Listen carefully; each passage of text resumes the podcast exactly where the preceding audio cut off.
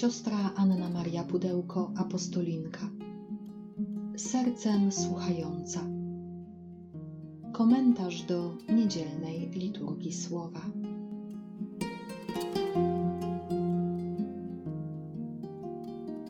Z Ewangelii według świętego Łukasza. W tym czasie przyszli jacyś ludzie i donieśli Jezusowi o Galilejczykach, których krew Piłat zmieszał z krwią ich ofiar. Jezus im powiedział: Czyż myślicie, że ci Galilejczycy byli większymi grzesznikami niż inni mieszkańcy Galilei, iż to ucierpieli? Bynajmniej, powiadam wam, lecz jeśli się nie nawrócicie, wszyscy podobnie zginiecie. Albo myślicie, że owych osiemnastu, na których zwaliła się wieża w Siloam i zabiła ich, było większymi winowajcami niż inni mieszkańcy Jeruzalem?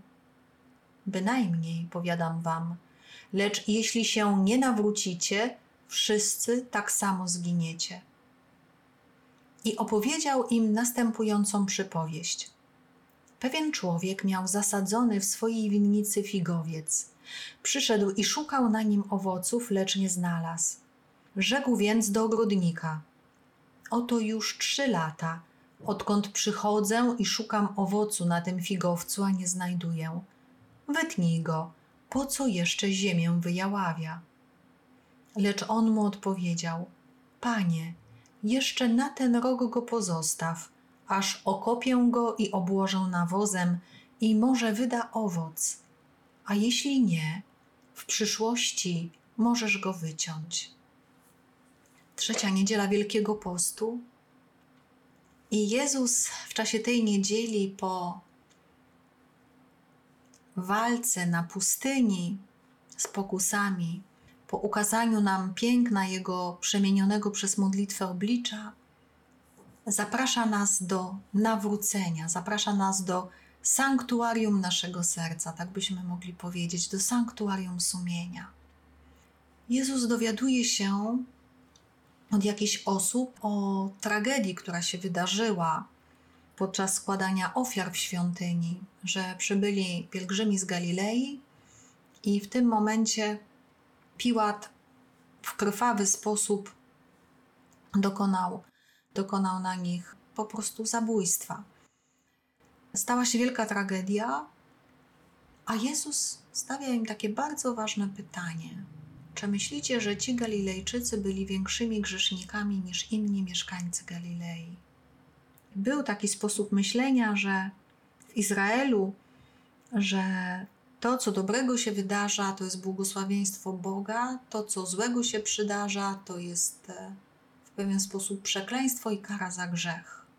I Jezus, przytaczając ten przykład o Galilejczykach, ale też przytaczając ten przykład o budowniczych wieży w Siloam, która się wali i zabija ich, i pyta się, czy faktycznie oni byli większymi grzesznikami od innych ludzi, demontuje, możemy powiedzieć, ten mit e, właśnie o tym, że nieszczęścia są karą za grzech.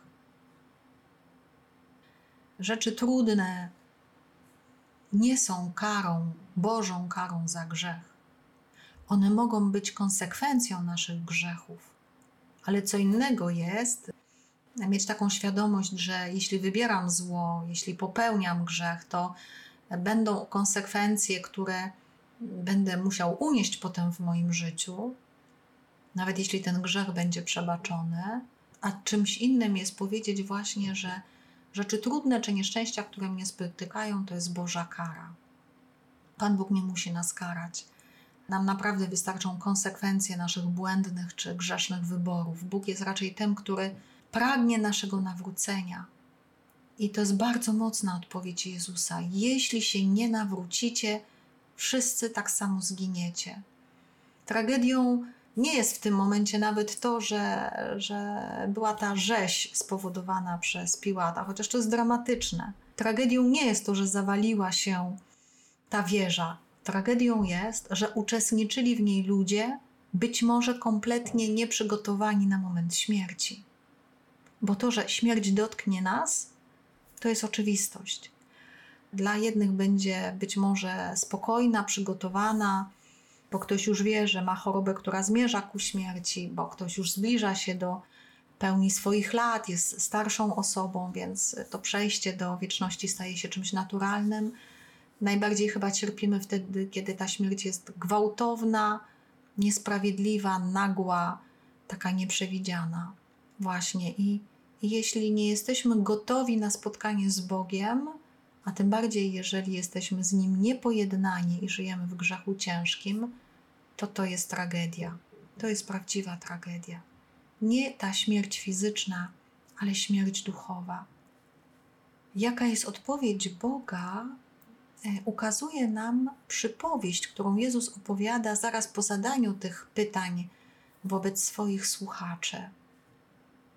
Pewien człowiek ma w swojej winnicy figowiec, a drzewo figowe jest symbolem narodu wybranego.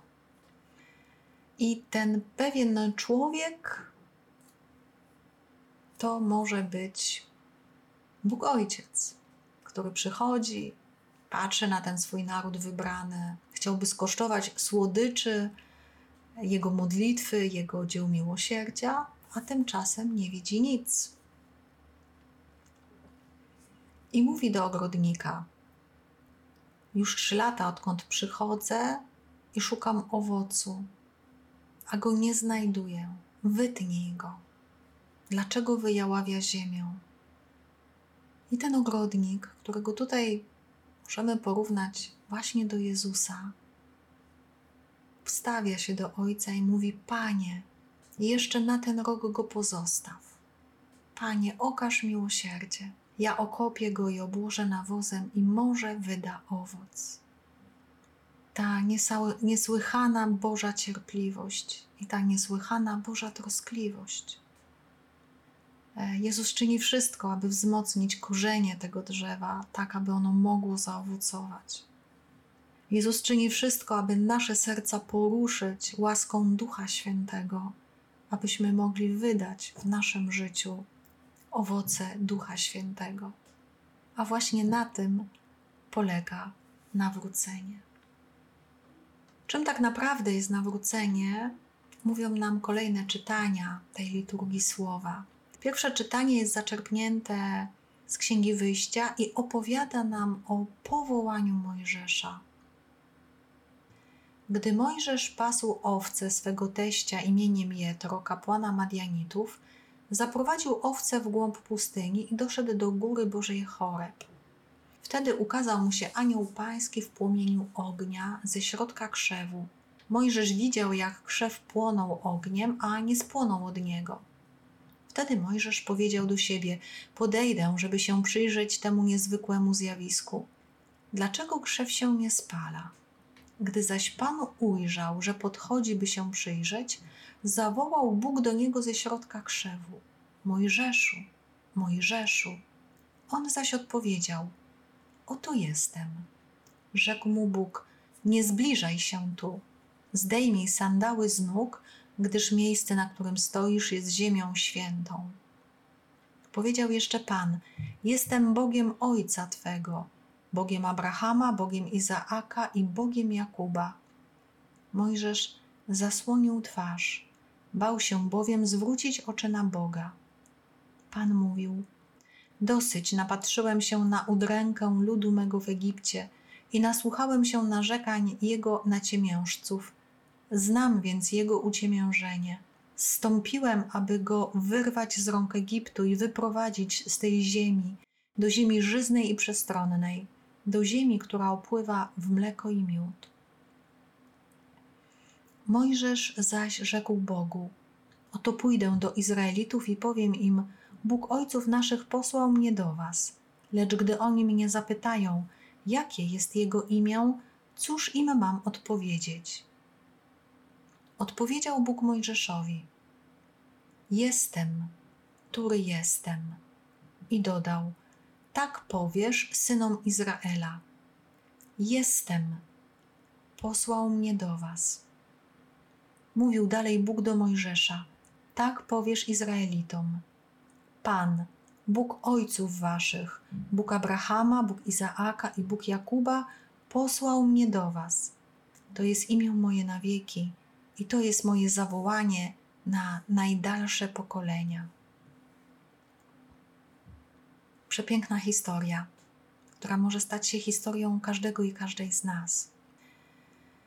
Na tym właśnie polega nawrócenie, nie tyle na zmianie zewnętrznych zachowań, co na spotkaniu żywym i ożywiającym z Bogiem żywym. Mojżesz spotyka żywego Boga na pustyni. Pan przywołuje go poprzez niespotykane zjawisko płonącego krzewu, i Mojżesz pozwala się zaciekawić. I to jest piękne, kiedy my jesteśmy ciekawi życia, ciekawi świata, ciekawi Boga i reflektujemy naszą rzeczywistość. Mojżesz stawia sobie pytanie, jak to jest, że ten krzew płonie, a się nie spala? Podejdę bliżej. I Bóg, widząc szczere zainteresowanie Mojżesza, jako pierwszy zaczyna do niego mówić. Objawia mu siebie. Najpierw woła go po imieniu, więc to zaskoczenie, że Bóg go zna, zna jego imię. Bóg, który mu mówi: Miejsce, na którym stoisz, jest ziemią świętą, zdejmij sandały, uczestniczysz w czymś niezwykłym. I to przepiękne przedstawienie się Boga: Ja jestem Bogiem Ojca Twego, Bogiem Abrahama, Bogiem Izaaka i Bogiem Jakuba. Ja jestem Bogiem żywych, Bogiem przyjaciół. A potem Bóg objawia swoje imię. Jestem, który jestem. Czysty byt, czysta obecność. Ja jestem tym, który jest nieustannie dla Ciebie, z Tobą i przy Tobie. Jestem istnieniem, jestem pełnią życia. A jednocześnie jestem Bogiem, który nie wstydzi się przynależeć do człowieka. Bardzo mnie to porusza. Jestem Bogiem Abrahama, Izaaka i Jakuba. Dzisiaj by powiedział: Jestem Bogiem Małgorzaty, Tomasza, Wiktorii, Andrzeja itd., tak itd. Tak Nasz Bóg nie wstydzi się być naszym Bogiem. I to nas pragnie posyłać. Pragnie posyłać, aby wydobywać innych z ich zniewoleń. Nasz Bóg jest Bogiem, który widzi. Napatrzyłem się na udrękę mego ludu w Egipcie i nasłuchałem się narzekań. Znam Jego uciemiężenie. Bóg widzi, Bóg słyszy, Bóg zna. Także moją i Twoją historię, naszą historię, to co jest trudne i dramatyczne, bolesne, co nas przeraża i być może przekracza nasze możliwości. Bóg to wie, dlatego przychodzi, aby nas z tego wszystkiego uwolnić, aby nas przez to wszystko przeprowadzić. On jest z nami i dla nas. I w tą trzecią niedzielę Wielkiego Postu dobrze jest usłyszeć to słowo Boga, przyjąć je i pozwolić, by przyniosło owoc nawrócenia w naszej codzienności. Odpowiedzią jest Psalm 103, który jest wielką wdzięcznością za Boże działanie, Bożą dobroć i Boże miłosierdzie. Błogosław, duszo moja Pana i wszystko, co jest we mnie, święte imię Jego. Błogosław, duszo moja Pana i nie zapominaj o wszystkich Jego dobrodziejstwach. On odpuszcza wszystkie Twoje winy i leczy wszystkie choroby. On Twoje życie ratuje od zguby, obdarza Cię łaską i zmiłowaniem. Dzieła Pana są sprawiedliwe, wszystkich uciśnionych ma w swojej opiece. Drogi swoje objawił Mojżeszowi, swoje dzieła synom Izraela. Miłosierny jest Pan i łaskawy, nieskory do gniewu i bardzo cierpliwy. Bo jak wysoko niebo wznosi się nad ziemią, tak wielka jest łaska Pana dla Jego czcicieli. Błogosław, duszo moja Pana i wszystko, co jest we mnie. Święte imię Jego. Błogosławić to dobrze mówić, to być wdzięcznym. Za co chcę błogosławić Boga? Za co chcę Mu dziękować? I czy naprawdę wszystko, kim jestem, i co jest we mnie, może dziś Boga błogosławić. Drugie czytanie z pierwszego listu świętego Pawła, apostoła do Koryntian, mówi nam dalej o tej wielkiej obecności Boga, który już właśnie w Starym Testamencie, w czasie wędrówki narodu pod przewodnictwem Mojżesza przez pustynię, troszczy się i wspiera. Ale też jest konsekwentny. Do ziemi obiecanej wejdą tylko ci, którzy zaufali Bogu i którzy do końca pozostali mu wierni, którzy się nie zbuntowali i nie sprzeniewierzyli poprzez szemranie przeciwko Bogu i przeciwko Mojżeszowi. Nie chciałbym, bracia, abyście nie wiedzieli, że nasi ojcowie wszyscy, co prawda, stawali pod obłokiem, wszyscy przeszli przez morze i wszyscy byli ochrzczeni w imię Mojżesza w obłoku i w morzu. Wszyscy też spożywali ten sam pokarm duchowy i pili ten sam duchowy napój. Pili zaś z towarzyszącej im duchowej skały, a skałą był Chrystus. Lecz w większości z nich nie upodobał sobie Bóg, polegli bowiem na pustyni. Stało się zaś to wszystko, aby mogło posłużyć za przykład dla nas, abyśmy nie byli skłonni do złego, tak jak oni zła pragnęli. Nie szemrajcie, jak niektórzy z nich szemrali i zostali wytraceni przez dokonującego zagłady. A wszystko to przydarzyło się im jako zapowiedź rzeczy przyszłych. Spisane zaś zostało ku pouczeniu nas, których dosięga kres czasów.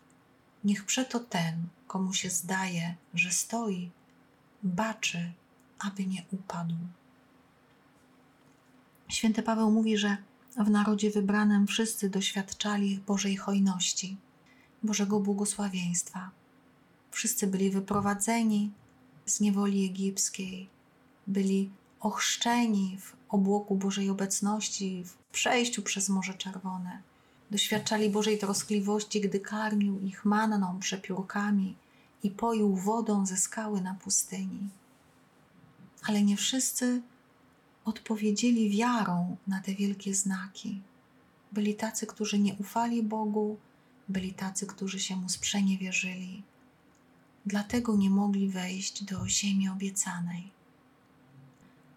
Bardzo potrzebujemy pokory w naszym duchowym życiu, dlatego Paweł mówi: Ten, komu się zdaje, że stoi, niech baczy, aby nie upadł. Pielęgnujmy w nas pokorne serce. Jeśli coś nam się udaje, dziękujmy za to Bogu, cieszmy się tym, ale nie wpadajmy w pychę, że zależy to tylko od nas. Bo wcześniej czy później może nam się przydarzyć, że właśnie z tej pychy popadniemy w grzech. Ufajmy Bogu, Miejmy wdzięczne serce, zauważajmy Jego działanie. Pozwólmy, aby ten boski ogrodnik okopał nas, obłożył nawozem, sakramentem pojednania, łaską Ducha Świętego, abyśmy mogli przynieść owoce i ucieszyć serce Ojca.